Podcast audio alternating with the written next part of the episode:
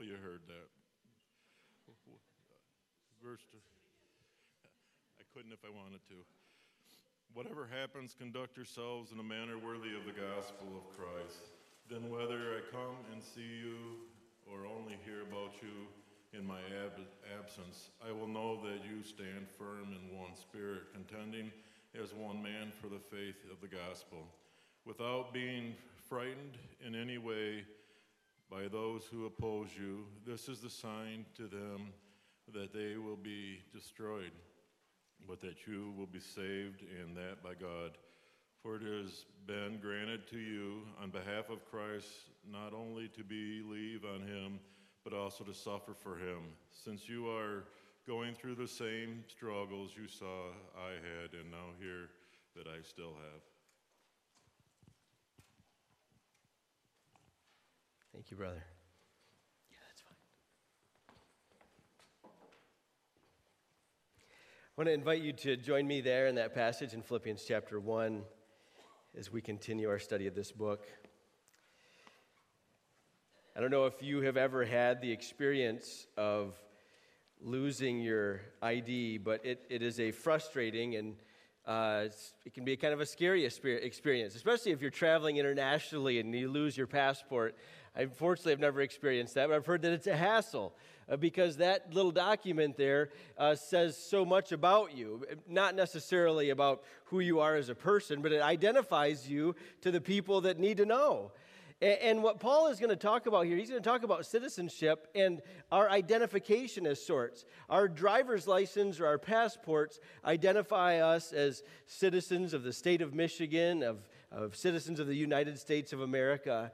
But what Paul is going to say, as far as our spiritual passport goes, is that our lives are the ones, uh, our life is, is, is that identification. It shows that we're citizens of a different kingdom, of a heavenly kingdom. We don't, we don't have a document, we don't have a photo ID, but what we do have is our lives that show that we're citizens as a part of the kingdom of God. If you found your place there, uh, before we dive into the text, I haven't. I had a note here. I meant to say right when I first got up. Uh, if, if you're if you're newer here uh, and newish to Brown Corners, uh, at 10 o'clock we encourage you to hang around over on the other hallway there on the other side of the building in the activity room. We have just kind of an informal gathering to talk a little bit about who we are at Brown Corners and answer some of your questions. We're gonna have some snacks. So I just want to uh, put that out there, and um, we're going to be doing it the next few weeks. So if you want to come the whole time or just one or two of the weeks, you're more than welcome to. We'd love to get to know you a little bit better. The Apostle Paul here has called these believers to live not as worldly citizens, but as worthy citizens. And, and this is an important transition in the book. Verse 27, uh, most scholars say that this is, this is Paul moving on to the next section, is sort of the, the, the meat of the book, if you will, from verse 27 to chapter 2, verse 18. And, and so he begins by saying just one thing. Now, if, if you've ever, if you're familiar with Paul, you kind of can chuckle a little bit because it's sort of like it's sort of like maybe if you're watching the presidential debates and stuff, and, and, and the, the moderator says, You've got one minute to respond, and they're all like, one minute, right? Paul's readers would have heard that just one thing, and they'd have been like, Yeah, Paul, you're not just going to say one more thing. There's like three chapters left. You're, you're, you, you got a lot to say. But what Paul is really trying to say, and what the, the original language emphasizes, is that, that what I'm about to say is really important. If you're going to hear anything, hear this. Uh, the, the original language puts a tremendous force on the introduction to that sentence. Just one thing as citizens of heaven, live your life worthy of the gospel of Jesus Christ. So if you're taking notes, that first line is that we have a call to the, call of gospel worthy citizens. The call of gospel worthy citizens. As citizens of heaven, live your lives worthy of the gospel of Christ. He says here, no matter what, whatever takes place, whatever happens, no matter the circumstances, this is to be your mode of existence. None of them were exempt from living gospel worthy lives based on how busy they were, or how wealthy they were, or how hard their lives were, how, what kind of persecution they were facing. This was their calling, and it is ours as well. That, that verb in, in the original language that's translated uh, live as citizens, it's, all, of our, all of our translations render it just a little bit differently. But, but the word was really tied into the, the political realm. If you remember from the first week, we said that Philippi was a strategic and important city in the Roman Empire. In fact, they made Philippi to sort of model, it was sort of seen as a little Rome. And, and the citizens of Philippi were really proud of their heritage, they were proud of their citizenship in Philippi. And Paul is saying to them, listen, I get that that your city is important. I get that you're proud of your heritage. And it's very clear from where you live that you are Roman citizens. But make it clear from how you live that you're heavenly citizens. Uh, our accents may, may define where we're from in, in this country, what, what part of the nation we're from. I never knew that, that I had an accent until I married someone from another part of the country. And I, I, I, was in Southern California. In fact, even now when we go back, I remember my niece saying to me, Uncle Jay, why don't you, why don't you, why don't you say the G at, at end of any words? You say going and eating and coming. Like there's a G at the end, Uncle Jeremiah. I'm like, oh yeah. And, and I was, I told my wife, I just listened to an interview on the internet the other day, and I was like, they're saying their G's at the end of the words. It's really weird. I, I didn't know I had an accent, but you, you can often define or understand where somebody comes from by, the, by the, the, their tone of voice, their inflection. Sometimes it's really obvious if you have a good southern drawl. And Paul is saying, listen, listen, it, it's clear from where you live that you're Roman citizens. But I want, by the way that you live, to make it clear that you're heavenly citizens. Or to put it this another way, one writer says, Live in the Roman colony of Philippi as worthy citizens of your heavenly homeland.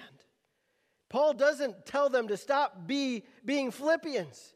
He doesn't tell them to, to go away somewhere, find a monastery in the middle of the desert and get away from everybody. No, he says, you be citizens right where you are, but live as those who are part of your heavenly homeland. He's going to return to this subject in chapter 3, verse 20, when he says, Our citizenship is in heaven, and we eagerly wait for a Savior from there, the Lord Jesus Christ.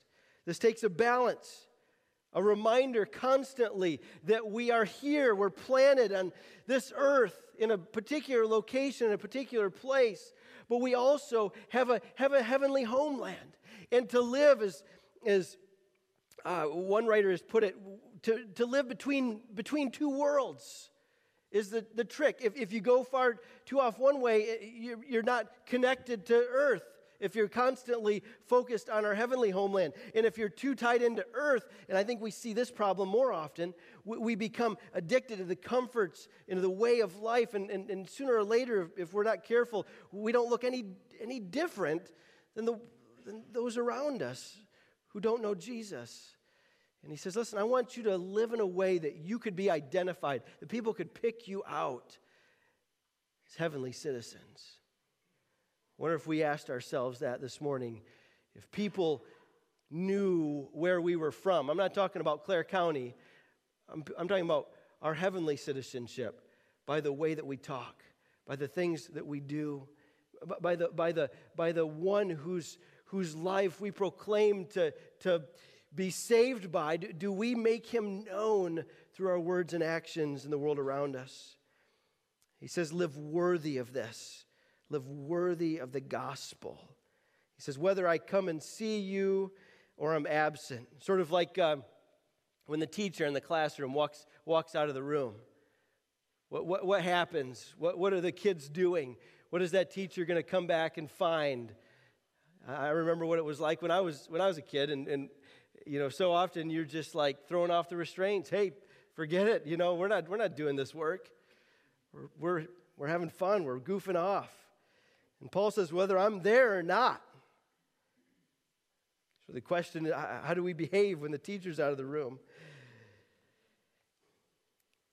Paul says, live worthy of the gospel. The gospel was everything to Paul because the gospel brought everything back to Jesus. We said that the first week, and we, are going to continue to see it, especially here in chapter 2, that, that, that everything that Paul did, it was, it was about Jesus. He knew that, that spiritually speaking, he had been brought into the life of Christ, and his life was enveloped by Jesus. And so he says, I want, I want to live in a way that's worthy of the gospel, in, in, in the way that's worthy of what Jesus has done through his death, burial, and resurrection. I, I, I want to measure up. I, I want to be, I want to be godly. That's this idea of godliness. In fact, I love how he puts it in Titus 2:10 when he tells us to adorn the doctrine of God our Savior, to, to wear the, the gospel like a cloak. That everywhere we go, we are constantly aware that I'm a sinner in need of a great Savior. And Jesus is that Savior who died for me and is risen again. And, and that's sort of my all encompassing reality that I'm alert to that, that I'm aware of that. You know, it's uh, deer hunting season is upon us. You bow hunters have already been in the woods for a while. Gun hunters will be out here in a couple of days. And it's amazing, it's amazing how a man who cannot hear his wife ask him to do dishes from about 12 feet away can hear a twig snap at 300 yards. It's amazing how your hearing changes in the deer blind. It's just tuned in. You're locked in. You're aware of your surroundings. You're alert to everything that's going on in that woods. You know right where that squirrel is, and right, you know the difference between the sound of, of, a, of a raccoon walking through the woods and the sound of, of, a, of, a, of a squirrel scurrying along or a, a, a bird landing in some leaves. You, you know the difference. You're aware and tuned in and alert. Well, that's the, the idea here is that everywhere we go, we need to be tuned in to the gospel, to this awareness that, that Jesus has taken our sins upon him. That is, that, that means that whatever guilt or shame you might feel today, that's not of Jesus because he's taken that from you. I mean, maybe, maybe you've sinned today and you need to confess that before him. But that forgiveness is there, ready to wash that sin away. And the fact that He has, has given you life through His life. That the gospel is to be an ever present daily awareness, being adorned with that, Paul told Titus, is the way that we're to live. You see, all one, one writer says this all of Paul's imperatives are subsumed under just one thing the gospel of Christ. Paul does not impose a long list of rules. He presents the person of Christ. The good news of Christ, the story of Christ, is the rule for the community of believers. If you know that, and if you pay attention carefully to the New Testament, you'll see that it's not a rule book, it's a Jesus book. And when we love Jesus, there's a certain way to live. But he doesn't lead with the rules, he doesn't lead with the how to. He leads with Jesus all the time. That's the call of gospel worthy citizens. But the next thing he goes into is a description of gospel worthy citizens. The description of gospel worthy citizens. He's going to tell us here what this, what this looks like, specifically what he wants to see in their lives there in Philippi. And the first one is that they be united around the gospel. That they be united around the gospel. Verse 27, he says, Then whether I come and see you or am absent, I will hear that you are standing firm in one spirit, in one accord, contending together for the faith of the gospel. This, this idea here is that they're standing firm in the gospel as a united front. As a united front. That they're not playing tug of war with each other, but they're standing with arms locked, moving forward united for the cause of the gospel. He says, in one accord. Literally, that means in one soul. He's talking about their affections, their moral energies. That it's not just a unity on paper, but that your hearts are into it. He points to what we feel about things and how we react to them, what we consider valuable and what we're passionate about. And he says, Listen, I want you to have a oneness here, a gospel centered oneness of emotion and ambition and passion. He says, secondly, that they need to be contending together for the gospel. Contending together for the gospel. Not just united around the gospel, but contending together for the gospel. That, that, that, that word there means to be struggling alongside, to be helping one another. I, I, I, being that it's deer season, this just came to mind. But I, I was, I was picturing my, uh, last, last year, my oldest son wanted to, to go out late doe hunting. And he said, Dad, you want to come sit in the blind with me? And I said, Sure. I just, I love, I love being out there with the boys. And, and uh, we were on the, the back side of this property that he'd been allowed to hunt on. And he shot a nice doe, and it took off and got down into a swamp. And we finally found it. And, and we, it was just the two of us. It was starting to get dark out and we didn't, we didn't have a four wheeler. There's no cell reception or anything to try to call somebody to help us. So we're just like, you know what? Let's just do this thing. And it was a it was a big doe. Even after we gutted the thing, it was just heavy. And and so we were trying to haul this thing out of a swamp. And then by the time we got to the trail, we realized like we still have a long way to go. We recognized that we, we needed to do this together. And it was a battle, and it wasn't like we didn't find like a really nice like a good way to carry this thing. And so we looked goofy and, and we were a mess and we were tired and exhausted, but we were contending together to get this doe out of the woods. And we made it. Neither one of us, I don't think, could have gotten that thing out of there on our own, at least not in a reasonable amount of time. We needed to be working together. And that's what Paul's saying here is our, our, our heartbeat for the gospel should be that we're, we're in this battle together. We're fighting together. Nobody's a, a lone ranger in this.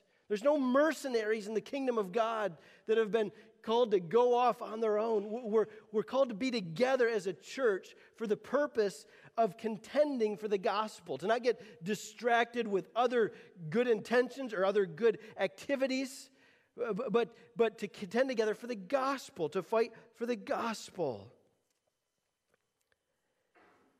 Is the gospel you believe worth contending for? Or is it so watered down by consumerism and materialism that it's hardly worth a fight?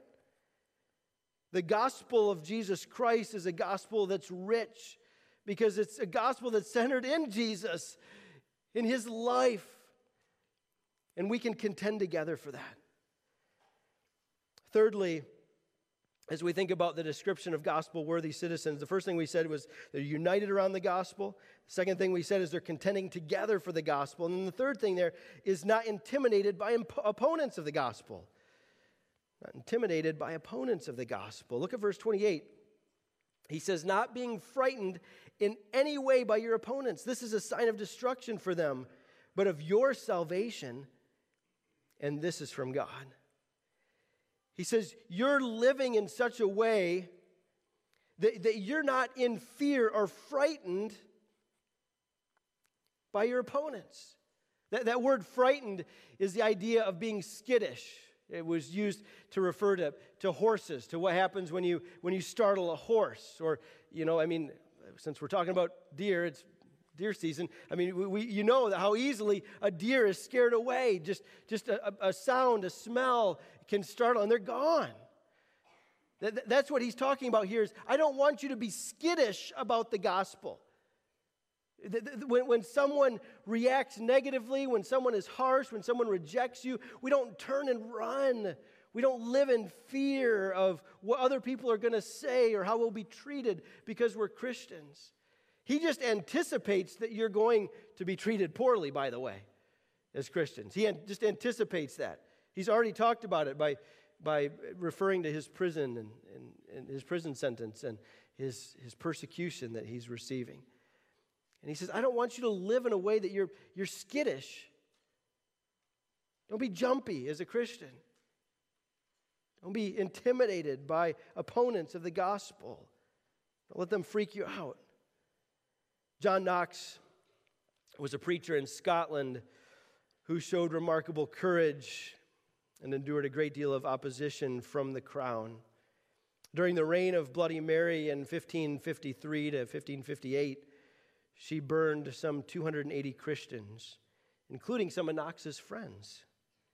He was a small man with a weak constitution, but he had a burning desire to serve God. In view of his fearless ministry, one person said at his funeral, Here lies one who never feared the face of man. What a beautiful phrase. What a powerful way to be remembered. You won't fear the face of man if you fear God more than man. Jesus told his disciples in Matthew 10 28, don't fear those who can kill the body, but are not able to kill the soul. Rather, fear him who's able to destroy both body and soul in hell. If you're a Christian, you've already been accepted by the one whose opinion really matters. You don't have to fear condemnation because Jesus has set you free. So, what can a human do to you? Don't fear them. Your Father is with you. Live in that freedom of His acceptance and not in the fear of man. I love the words of Luther's A Mighty Fortress. The body they may kill, God's truth abideth still. His kingdom is forever. My brothers and sisters, let's live fearlessly for the sake of Christ.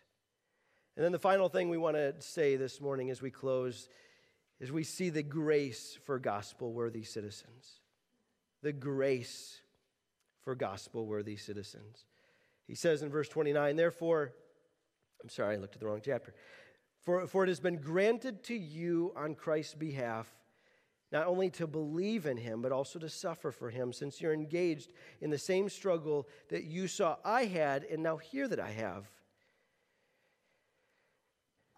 Paul uses, uh, verse 29 is, is, a, is a surprising verse because of Paul's language here. It says, For it has been granted to you. That word translated granted is the word grace. It's the verb for grace. So it's been graced to you. He says, as a grace gift of God, you've been given two things. He says, it's been granted to you to believe in Jesus. And for most of us, that may not be surprising. We would say, okay, God, God has given us salvation as a free gift. Yes, I, I, I believe that God has granted for me to believe the gospel. And that's, that's a, a kindness of God that He opened up my eyes in my, in my sin and rebellion. He, he awakened my heart to believe the gospel. But look at the second phrase. This is where it's surprising. It has been graced to you, not only to believe, number one, but it has been graced to you to what? To suffer? Is part of God's grace? Do you understand what you're saying, Paul? That you're saying that suffering for the sake of the gospel is God's goodness in your life? We said this a few weeks ago, and we'll have to return to it because Paul returns to it several times because he knows that it's not intuitive for us. Certainly isn't for me.